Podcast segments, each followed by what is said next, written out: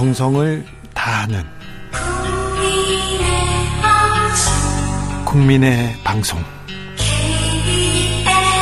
KBS 주진우 라이브.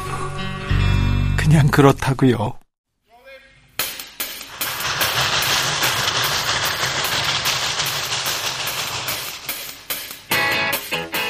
오늘도 열심히 돌아가는 여의도 정치 발전소 험한 정국 장씨 두 사람이 다리가 돼서 대한민국을 널리 이롭게 해 보겠습니다. 정치 발전소 장앤장.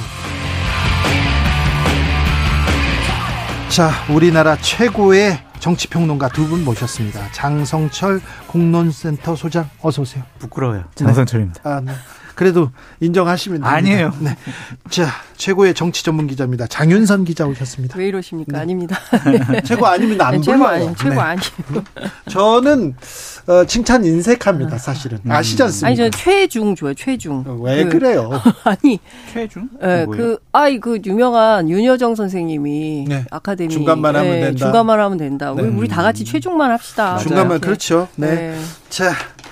아무래도 한일 정상회담 얘기로 시작해야 될 것 같습니다. 음. 지난주에 있었는데 후폭풍은 올해, 올- 올해까지, 오- 이번 주까지, 그리고 오늘까지 이어집니다. 더 커질 수도 있어요. 토크. 네. 참 이게 드릴 말씀이 정말 곤란한 부분들이 많은 것 같은데 저는 정상회담을 통해서 다양한 성과를 가져오기를 바랬던 기대했던 사람으로서 좀 지켜봐 달라. 예.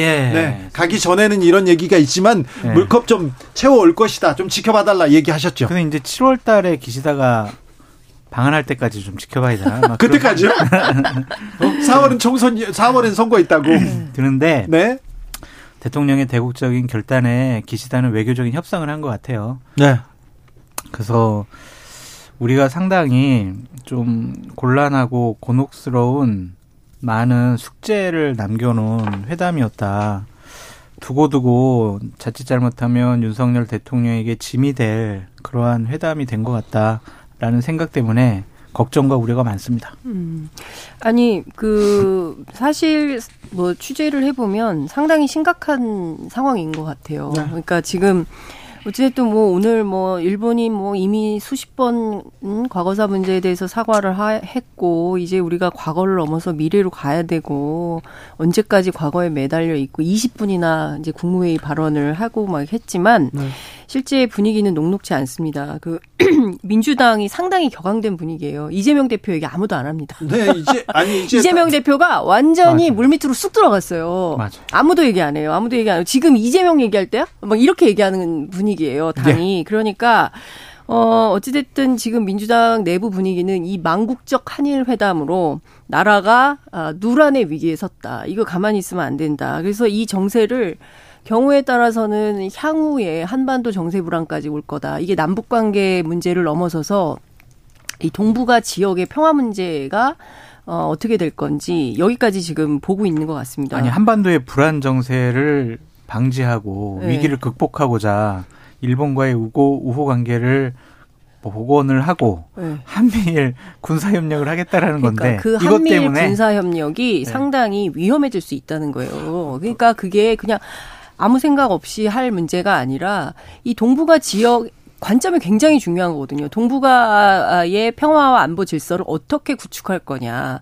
우리는 그동안 한반도 운전자론을 얘기를 하면서 네. 우리가 중심이 돼서 국익 관점에서 경제 경제와 안보의 관점에서 어, 때로는 북한과, 때로는 미국과, 때로는 일본과, 때로는 중국과, 때로는 러시아와 대화와 협력하면서 평화와 안정을 유지 발전시켜 본 거예요. 그런데 느닷없이 북중로를 딱 엮어가지고 적으로 규정을 하고 한미일이 뭉쳐서 인도 태평양 방위 협력을 한다는 거예요. 누가 주적? 중국이 주적이에요. 왜 갑자기 우리가 이렇게 해야 되는 건지. 일본에 대해서요. 한국이 위기일 때, 우리가 위기일 때, 일본이 우리가 도- 우리를 도와줄 거야. 일본이 우리의 친구가 되어 줄 거야. 여기에 대해서 국민들이 동의하지 못합니다. 아니 독도만 보자고요. 독도, 독도 영유권 자기네 땅이라고 우기는 일본과 우리가 어떻게 군사적 협력을 할 수가 있겠습니까? 지금요 국방부가 우리 군이요 이 현재의 위협과 미래의 위협을 구분해서 대응을 하고 있고 훈련을 하고 있는데요. 현재의 위협은 북한이고요. 미래의 위협 중에 일본이 들어가 있어요. 왜? 독도 때문에 그래요. 그런데 이번에 어, 지난 금요일부터 그 도쿄에서 흘러나오는 얘기를 종합해 보면 저녁 8시 50분부터 막 기자들 사이에서 막 그래서 이게 어떻게 된 거야? 확인을 해봐. 막 이렇게 됐던 게 독도 관련된 거였어요. 예. 예. 독도를 양국이 공동 뭐 점유한다는 소문이 있는데 이게 사실이냐 어쩌냐 이걸 막 확인했어요. 물론 우리 대통령실에서 발끈하고 말도 안 되는 얘기 하지도 마라. 그런 거 의제로 나온 적도 없고 대화 테이블에 올라온 적도 없다. 이렇게 얘기하지만 일본에서는 계속 그 얘기가 나옵니다. 공영방송 NHK를 통해서도 나오고 요미우리를 통해서도 나오고 이러니까 국민들은 궁금한 거예요. 걱정이죠. 제가 보기에는 20분 동안 혼자서 자 이제는 어 미래로 나아갑시다 라고 혼자 외칠 것이 아니라 조목조목 모든 현안에 대하여 대통령이 기자회견 해야 됩니다. 오늘은 시간 제한 없이 국민들이 궁금해하는 이슈에 대해서 다 묻고 다 대답할 수 있어야 됩니다. 그래서 한 점 의혹 없이 넘어가야 됩니다. 안 그러면요, 이거 계속 문제가 일파만파 커질 수밖에 없어요. 오늘 현안에 대해서 대통령은 뭐 즉답을 하진 않았습니다. 네. 네. 그렇죠. 네. 근데 논란만 될 발언들이 몇 가지가 좀 있는 것 같아가지고 음, 네. 상당히 이러한 설명, 담화, 형식의 발언이 맞는 것이냐 아니 이런 얘기를 대통령실에서 이렇게 써줬을까요? 이걸 어떻게 읽었지? 일본은 이미 수십 차례에 걸쳐서 음. 우리 과거사 문제에 대해서 반성과 사과를 표한 바 있다. 자료까지 배포를 했죠. A4용지 3장짜리로 음. 해가지고 50여 차례 정도 사과한 것들을. 그 사과도요. 그 수십 차례가 아니라 그러니까 좀 역사적으로 맥락을 좀 나눠서 봐야 되는데 1982년에 일본의 미야자와 담화가 있었어요. 이때는 교과서 관련해서 주변국을 배려해야 된다는 입장이 처음 나왔던 담화입니다. 93년에 어 위안부 동원의 강제성이 있었다. 이것을 인정했던 것이 첫 고노 담화가 나옵니다. 95년에요. 어, 무라야마 다마가 나오는데요. 식민지 지배, 네. 침략에 네. 대해서 아시아 전반에 대해서 사죄합니다. 네, 첫 사죄가 들어갔습니다. 네, 그리고 98년에 김대중 오부치 선언, 네. 과거를 직시하고 미래로 나아가자. 과거를 직시해야 돼요. 과거 직시하지 않고 미래로만 나가자. 이렇게 얘기하지 않았고 이때 김대중 오부치 선언이 주목받았던 것은 일본의 평화, 일본의 평화주의를 세계 정치인 가운데 최초로 김대중 대통령이 정치인으로서 선언했던 그런 차원에서 의미가 있었어요. 2010년에 1910년 한일병합 100주년을 어, 기념해서 갓나웃도 담화가 나옵니다. 이때 식민지배 강제성을 처음으로 인정했어요. 이 배경이 됐던 게 한일 국제 지식인 천원 선언입니다. 이거를 와다 하루키 선생이 초안을 잡았었는데 네. 당시에 들어갔던 핵심 내용들이 일본 정부의 장기적인 침략 전쟁, 그리고 일본군의 거듭된 점령 행위, 명성황후 어, 살해 사건, 그리고 국왕과 정부 요인에 대한 협박, 한국인들의 한 거, 이것은 독립운동을 얘기를 한 겁니다. 이것을 짓누르면서 실현시킨 결과라는 것을 명백히 밝히었다. 이렇게 시작을 해요. 그런데 2015년에 이걸 다 뒤집어 엎어버려요. 누가 아베가. 그러면서 우리 이제 더 이상 사과하지 않겠다. 사죄 없는 사죄, 유타, 유체 이탈 사죄로 암, 엄청나게 논란이 있었던 거예요. 그리고 그 아베파와 기시다가 지금 계속해서 하는 게 평화헌법 구조를 무력화시키면서 궁극주의를 부활하려고 하고 있습니다.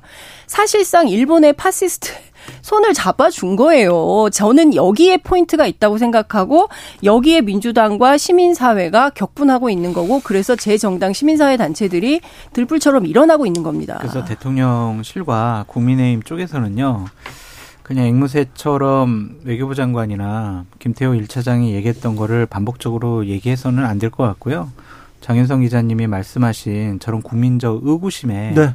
자세하게 친절하게 설명할 필요가 있다. 역대 정권의 역대 정부의 어, 입장을 계승한다. 아베 정권의 입장을 계승하면 큰일 나잖아요. 큰일 이게 보통 문제가 아니에요. 이게 그러니까 우리가 그러니까 역대 제가 말씀드린 이 역대 정권의 주류는 일본의 평화주의, 평화 노선, 이 지역의 평화를 어떻게 할 거냐, 일본의 평화주의적 발전을 긍정적으로 평가하면서 남북 평화, 한반도 평화 체제 구축, 북일 관계 정상화 이런 것들이 핵심 내용이었어요. 아베는 이게 아니에요. 더 이상 우리 애들한테 일본의 어린 그 자녀들에게 더 이상 사죄 안 시키겠다. 이제 없어. 사죄는 없어. 기대하지 마. 그죠. 국민의힘 이런 방식으로 가는 거예요. 국민의힘 쪽 계신 분들한테 좀 드리고 싶은 말씀이 있는데 만약 문재인 정권 하에서 문재인 대통령이 이렇게 일본에 가서 아베 가서 이러한 회담을 했다 그러면 어이 잘했어요. 대국적인 차원에서 위대한 결단을 했어요. 미래로 가야죠 한일 관계. 북한의 핵위협이 현실화되고 있는 상황에서 우리가 언제까지 반목만 하겠어요? 라고 얘기할 건지 한번 좀 가슴에 손을 얹고 생각을 자, 그런데 장윤석 기자님 저렇게 예. 얘기하면은 반일 감정 정치에 활용하지 마라 그렇게 하면서 그리고 언제까지 식민 식민지 컴플렉스에 어 쌓여 있을 거냐 아니, 이렇게. 자, 이게 두 가지인데요. 저는 우리 국민들이 정말 냉정하고 냉철하다고 생각합니다. 우리 국민들이 묻고 있는 거예요. 자, 그 저 제3자 변제 방식으로 하겠다는데 이게 그냥 감정적으로 반일. 우리가 일본이 미워요. 뭐 무슨 무슨 아이돌 가수가 뭐어 한뭐 한국의 수도가 어디냐 이랬더니 뭐 이상한 엉뚱한 소리 하고 막 이랬던데 그런 식으로 우리가 대응을 하는 게 아니잖아요. 그러니까 지금 제기되는 여러 가지 한일 관계의 현안들이 있습니다. 그러니까 후쿠시마 수산물 문제, 그 다음에 오염수 배출 문제, 그 다음에 독도 문제, 역사 네. 교과서 문제, 위안부 문제, 지금 현안이 되고 있는 강제 동원, 어, 배상 판결 문제, 이런 등등에 대해서 우리 국민들이 다 신락같이 다 꿰고 있어요. 그러면서 국민들이 묻고 있는 거. 이 문제에 대하여 우리 대통령 윤석열 대통령은 기시다 총리를 만나서 구체적으로 뭐라고 답변을 한 거냐. 저쪽에서는 이러저런 얘기가 다 나왔다고 주장을 하는데 그럼 우리는 뭐냐라고 물었을 때 대통령실은 아, 그걸 뭐 세세하게 다 알려고 그러냐. 그걸 얘기할 수 없어요. 아니, 요미우리 신문한테는 몇 페이지를 일본의 마음을 얻기 위해서는 그렇게 인터뷰를 하고. 아홉 페이지까지. 왜 국민들한테는, 우리 국민들의 마음을 열기 위해서는 왜 얘기를 안 해주는 건가요? 이렇게 물어보잖아요. 두 분이 오늘 호흡이 너무 잘 맞는 거 아니요. 같아요. 아니, 아니요. 이거는 두 분이 아니라 이거는 국민들의 정서예요. 저는 아니, 이것을 외면하면 안 돼요. 말씀하세요, 빨리. 왜, 왜 장성철 소장님 오늘 말을 못해? 대통령. 아니, 사실은 대기실에서부터 너무 고민을 하는 거예요. 정말 오늘 내가 무슨 말을 할 수 있을까? 아니, 그러니까 저는 협상 자체가 상당히 부족했고 잘못했다라는 인식과 생각을 갖고 있어요. 근데 워낙 이제 제가 몸을 담고 있는 보수파 진영에서 서슬 퍼렇게 무슨 말을 하나 다 지켜보고 있기 때문에 네. 상당히 두려운 마음이 있는데 음, 앞으로가 더 문제일 것 같아요. 네. 우리가 주도권을 완전히 뺏겨버렸고 우리가 패를 다 내보였잖아요. 네. 더 이상 뭐 일본에 요구할 게 없을 것 같고 예를 들면 제7광고 같은 경우도 와 여기 그냥 우리 일본이랑 가깝잖아. 우리가 그냥 우리끼리 그냥 개발할 거야. 그러니까. 항공도 신경 쓰지 마. 이러면은 그때도 대국적인 차원에서 그래 한일 관계 좋게 지내야지. 우리가 양보할게 이러겠어요? 그러니까 이게 뭔가 설명하지 못한 다른 이유가 있지 않을까라고 좀 관대하게라도 좀 생각을 해봅니다. 네. 그러니까 오늘 윤석열 대통령 그저 저 국무회의 발언 가운데 중국의 그 저원라이 전 총리 얘기를 인용을 했더라고요. 네. 국교 정상화 베이징 공동 성명 인용하면서 1937년 난징 대학살 얘기도 하고 이러면서 뭐 전쟁 책임은 일부 군국주의 세력에게 있으므로 이들과 일반 국민을 구별해야 된다라고 말한 발언한 것을 우리도 기억을 해야 된다. 뭐 이렇게 얘기를 했어요. 여기에 우리 국민들이 동의하는 거거든요. 그러니까 똑같은 인식을 하고 있어요. 일부 군국주의 세력이 누구냐? 아베하고 기시다한 거예요. 지금 정권을 지금 잡고 있는 사람들. 이에요 네. 여기에 동의할 수 없다는 게 우리 국민들의 판단이고 우리 국민들은 한반도 평화, 동북아 지역의 평화, 균형 발전 이것을 원하는 겁니다. 이것을 위해서 다자간 대화 틀을 안보 협력 틀을 만들자 이 논의를 하자는 거예요. 근데 저는 기본적으로 너무 이러, 답답합니다. 이러한 대통령의 인식과 판단 결정에 결정적인 영향을 끼친 사람들은 김성한 안보실장하고 김태효 제1차장이라 봐요. 네. 이분들의 최근 10년간의 논문을 보면은 맞아요. 중국이 없거든요. 네. 결국에는 일본과 친하게 지내야 된다. 음. 무조건 한미 동맹만이 우리 안보를 지킬 수 있는 유일한 수단이다. 네. 음. 이러한 지금 다원화된 이 외교적인 상황에 있어서 일방주의가 통하고 있다라는 것, 통할 것이다라는 것, 그런 인식을 했다는 것이 상당히 좀 위험스러워 보이는데 일단은 좀 지켜봅시다. 그런데 아니 아니 저 장성철 수장이 좋은 지적했는데 어, 평생 검사만 한 윤석열 대통령이 외치 그러니까 외교 안보에 대, 해서 자세히 자세한 내용을 알, 알 수는 없었고요. 고민도 짧습니다. 짧다고 볼 수 있죠. 시간상으로. 그런데 그렇다면 많은 사람들의 의견, 좋은 의견을 들어야 되는데 왜 그 옆에 김성환 그리고 김태호가 있는지 이 부분에 아니, 대해서는 요새 의문이 기자들이 많아요. 취재하고 있는 내용을 종합을 해보면 5월에 미국 이제 그 4월에 4월에. 미국 가고 5월에 이제 그 히로시마에 있는 G7 G7. 회의 갔다 와가지고 개각한다는 거예요. 근데 그 중에서 두 분을 승진시킨다는 얘기가 있어요. 아니, 아이고. 그건 있는데 그 전에 승진시킨. 그 전에 승진시킨대요. 아, 예. 여하튼 이분들이 영전한다는 거고. 안보실장은 외교부 장관 하는 게 예. 소원이라고 그러더라고요. 외교부 장관 그 다음에 그분이 안보실장으로 안보실장. 간다면서요. 간다면서요. 그러니까 벌써 이게 다 소문이 돌고 있어요. 그런데 야, 아크로비스타에서 하셔가지고. 김태호 김태호 씨 차장. 차장이. 네. 네. 저도 그냥 실장이라 나왔네. 네. 네, 여하튼 대통령이 오늘 이런 얘기를 했잖아요. 한국이 선제적으로 걸림돌을 제거해 나가면 일본도 분명히 호응해 올 것이다. 아직은 호응하지 않았어요. 그러니까 그러니까요. 아, 그런데 기다려 봐요. 좀 호응이 아니, 올 거라고 언제까지나요? 하잖아요. 계속 7월이요? 아니, 아니, 내년요? 기시다 중요한. 문제가 뭐냐면 끊임없이 상대국의 선의에 기대할 수밖에 없어요. 왜냐하면 이데올로기 를 기반으로 외교를 하기 때문에 그래요. 그 원인이 이데올로기? 예 김태효 그 다음에 김성한 이 두 분이 어찌 보면은 윤석열 정부의 외교안보 정책의 어 브레인 이라고. 하면 브레인이잖아요. 브레인이죠. 브레인이자 이데올로그라고 볼 수가 있는 거죠. 그렇죠. 저는 그렇게 봅니다. 그렇기 때문에 끊임없이 정책이 이런 식인 거예요.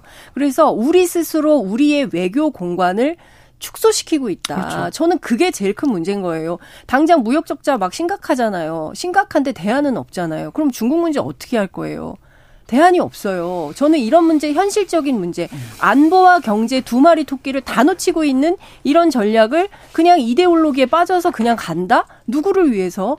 누구 어떤 국민을 위해서 왜 우리가 이런 다- 선택을 해야 됩니까? 다 이게 국민들 잘 먹고 살자는 거 아닙니까? 그런데 지금 적자가 계속 계속 늘어나고 있는데 대중 적자가 지금 늘어나기 때문에 커지고 있기 때문에 지금 우리 적자 폭이 커지고 있거든요. 그렇습니다. 그런데 언제까지 이렇게 중국을 배제하고 아, 일본 손만 잡으려고 하는지 그리고 일본한테 어, 그래서 일본한테 중국의 손해를 상쇄할 만큼 뭘 받아온다. 그것도 아니잖아요. 그렇죠. 그러니까 제가 화이트리스트도 아직 못 해결을 못 풀었어요. 했어요. 예. 그러고 우리가 어떻게 하는지 보고 결정하겠다는 거 아닙니까 지금? 제가 생각하고 판단하고 말했던 얘기들을 장윤성 기자님이 다 하셔가지고 제가 참 드릴 말씀이 없다라는. 네. 좀 생각이 드는데 일단은 대한민국 대통령이고 국익을 위해서 본인이 대국적인 결단을 했다라고 얘기를 하시니까 우리 대한민국 국민들이 요구하고 납득할 수 있는 일본의 호응적인 조치를 네. 이끌어낼 것이다라고 기대해 봅니다. 대국적인 결, 결단을 했다고 국민들이 보지 않고요. 일본국적인 결단을 했다. 음. 이런 생각을 하고 있습니다. 그 국민들은 굉장히 자존심이 상해 있어요. 남해진님 음. 자존심이 밥 먹여주는 거 아닌데요. 그래도 너무 자존심 상합니다. 음. 이런 분들이 많다는 거. 그렇죠. 그렇죠. 일본과는 국익과 실리, 뭐 외교 이런 것도 있지만은 감정이라는 게 있잖아요. 네. 그러니까 일본은 가해자가 우리는 피해자이기 때문에 그 부분은 박근혜 전 대통령이 얘기했듯이 천년이 지나도 변하지 않아요. 박근혜 근데 전 대통령도 얘기했어요. 근데 그럼요. 우리가 용서해 줄게. 용서해 줄 테니까 제발 사이좋게 지내자. 이게 맞는 것이냐라는 아니, 생각이 있어요. 대통령이 오늘 이런 얘기했어요. 국민 여러분, 이제는 일본을 당당하고 자신 있게 대해야 됩니다. 다 동의해요. 아니, 당당- 아니, 이미 자신 우리는 하고 있어요. 그럼요. 아니, 국민들은 자신 있게 대하고 있어요. 아니 국민들은요 지금 이미 우리가 국방 규모가 세계 5위고요 경제 규모도 세계 10위권이고요. 조금 있으면 일본 수 아니 있다. 전 세계 음. 국력이 6위예요. 우리가 일본에 뒤지는 나라가 아니에요. 돈이 없는 나라가 아니에요. 우리가 돈 때문에 이러는 게 아닌데 끊임없이 윤석열 정부는 아니 뭐 협력해가지고 아- 안보 경제 대화에서 뭐 돈을 만들고 뭐 장학금 애들 준다. 아니 우리가 돈이 없냐고요. 그런 나라 아니에요 이제. 북한의 핵 위협에 이게 중대해져 가지고 우리가 모르는 뭔가 새로운 정보들 때문에 우리가 정보를 줘야 대통령께서- 된다니까 일본에. 이 아니 대통령께서 기소미 아 아니 아니 네. 대통령께서 북한의 핵 위협에 대한 중대한 여러 가지 사실관계를 밝힐 수는 없지만 네. 그 위협을 막기 위해서 아 왜 저희 말하는데 왜 막어요? 안 아니야, 하면 자 여기까지 하자고요. 여기까지 하고 다른 얘기로 아, 넘어가죠. 진짜. 자 이인규 전, 전 검사 얘기 좀 해보겠습니다. 이인규 회고록 논란되고 있는데요. 어찌 보십니까 이 문제 장윤성 기자님? 제가 먼저 간단하게 좀 말씀을 드리면 네. 그럴까요? 이거는 정치권에서 논란을 불러 일으킬 필요도 없고 노무현 재단 쪽에서도 그냥 정치적인 공격할 필요가 없다라고 생각이 들어요. 문제가 있으면은 그냥 고소 고발했으면 좋겠어요. 저는 오늘 저 어, 소위 친노 쪽에 이제 있는 정치인들 취재를 쭉 했는데요. 언급하지 맙시다. 이런 기조예요. 그러니까 이인규라는 사람이 자신의 존재감을 회복하기 위해서 사실인지 아닌지 확인할 수도 없는 내용을 가지고 하는 개인의 주장을 대응하는 것 자체가 더 웃기다라는 얘기를 하고 있습니다. 그러니까 무슨 얘기냐면 누가 보더라도 이인규 전 검사는 비겁했잖아요. 네. 뭐 사건이 막 수사가 되기 시작하자 해외로 도망을 갔습니다. 예? 그리고 한동안 잠적했어요. 그 전에 이인교를 찾기 위해서 막 교민들이 찾아다니고 그런 그, 렇죠 했었어요. 우리 취재단이 그 워싱턴 가기도 하고 막 그랬었잖아요. 예, 골프장에 가기도 기자 가지 않았어요? 그때? 저희 예, 저희가 추, 어, 제가 추적하고 막 그랬잖아요. 추적하는 프로그램에서 기자를 보냈죠. 그러니까요. 이제 그랬던 상황에서 이게 돌아가신 분의 명예를 훼손하고 전직 대통령까지 이렇게 끌어들여 가지고 다시 뭔가 자신의 어떤 그 존재감을 회복하려는 것에 대해서는 저는 사실 말하는 것도 아깝고 인면 수심이다 이렇게 생각합니다. 결국에는 뭐 본인이 정치하고 싶어서 이러한 책을 발간했고 정치도 불가능할 것 같은데요, 제가 음, 보기에는. 뭐 예를 들면은 공천만 받으면 당선되는 지역에 공천을 받으면 정치할 수 있는 거죠. 그러니까 본인의 존재감을 좀 드러내기 위해서 네. 이 시점에서 이런 책을 발간하지 않았을까라는 그렇죠. 생각이 드는데. 네, 그럴 수도 있겠네요. 네. 이인규 전 검사 검찰 내에서는 그 뭐라고 해야 되나 영향력이 상당했던 사람입니다. 음. 중수부장을 지냈고요. 그때 삼성 관련된 어, 수사팀 팀장이었고 그 다음에 노무현 대통령 수사팀 팀장이었습니다. 그렇죠. 그때 노무현 전 대통령 수사를 할 때는 음. 검찰이 그 정보 부스러기를 이렇게 던져주면요 음. 언론에서 다 물어서 쓰는 그런 그런 구조였어요. 그래서 그렇죠, 뭐, 네, 빨대 음. 빨대가 뭐 더러운 빨대 얘기를 검찰에서 얘기하고 음. 검찰에서 색출하겠다 이런 얘기도 했었는데 그때 검찰 책임론이 있었을 때는 입을 닫다가 음. 그리고 검찰 개혁 목소리가 나오고 누가 잘못했는지 누가 대통령을 죽였는지 그 얘기가 나왔을 때는 아, 미국으로 도주하시다시피 했죠. 그러다가 지금 와서 그때 뭐 다른 얘기를 뻔뻔한 겁니다. 참 뻔뻔하고 그 직업 윤리와 네. 저는 자존심도 없나 이런 생각도 좀 들고요. 이렇게까지 살아야 되나 싶기도 합니다. 네. 자 내일 한상혁 방통위원장이 검찰에 어, 소환됩니다. 음. 소환됩니다. 그리고는 어, 검찰에서 신병을 확보할 것이다 이런 보도도 나오고 있는데 영창처요?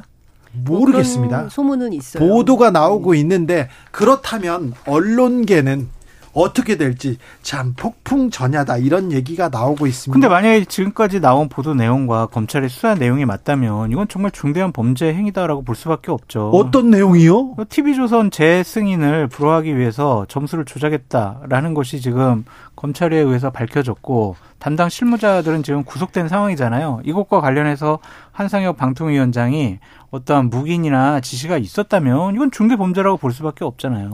근데 그 검찰에 대한 신뢰가 굉장히 크신 것 같아요. 저요? 예. 근데 왜냐하면 검찰이 막 수사했는데 나중에 무죄 받은 사건이 너무 많거든요. 유죄 받은 정, 사건이 더 많잖아요. 정치 관련된 사건들 보면 그런 사건들이 굉장히 주목받는 아니 그러니까 저는 그냥 언론 보도와 검찰의 내용을 말씀드린 거예요. 여하튼 저는 이것도 음. 기소하겠죠. 검찰이 당연히 기소한다고 보고요. 그러면 이것도 재판에 가서 지리지리한 뭐 법률 공방을 하면서 이재명 대표처럼 될 수 있겠죠. 저는 그렇게 될 거라고 봅니다. 그만두라는 얘기죠, 결국에는. 그러니까 그런 그게 핵심인 거예요. 네. 어, 그만뒀으면 기소 안 했겠죠. 그렇지. 근데 기, 그만두지 않고 버티니까, 버티니까. 어 기, 결국 기소하고 맞아요. 이제 망신 주고 이렇게 하는 겁니다.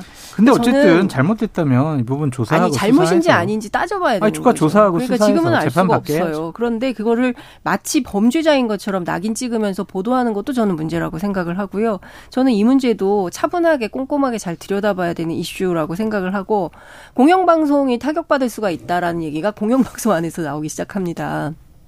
네. 방통위원장이 이렇게 자리를 뜨게 되면 다른 윤석열 정부 입맛에 맞는 누군가가 와서 결국에는 공영방송 손보려고 하지 않겠냐라는 어 얘기들이 저 벌써부터 돌고 있는데요.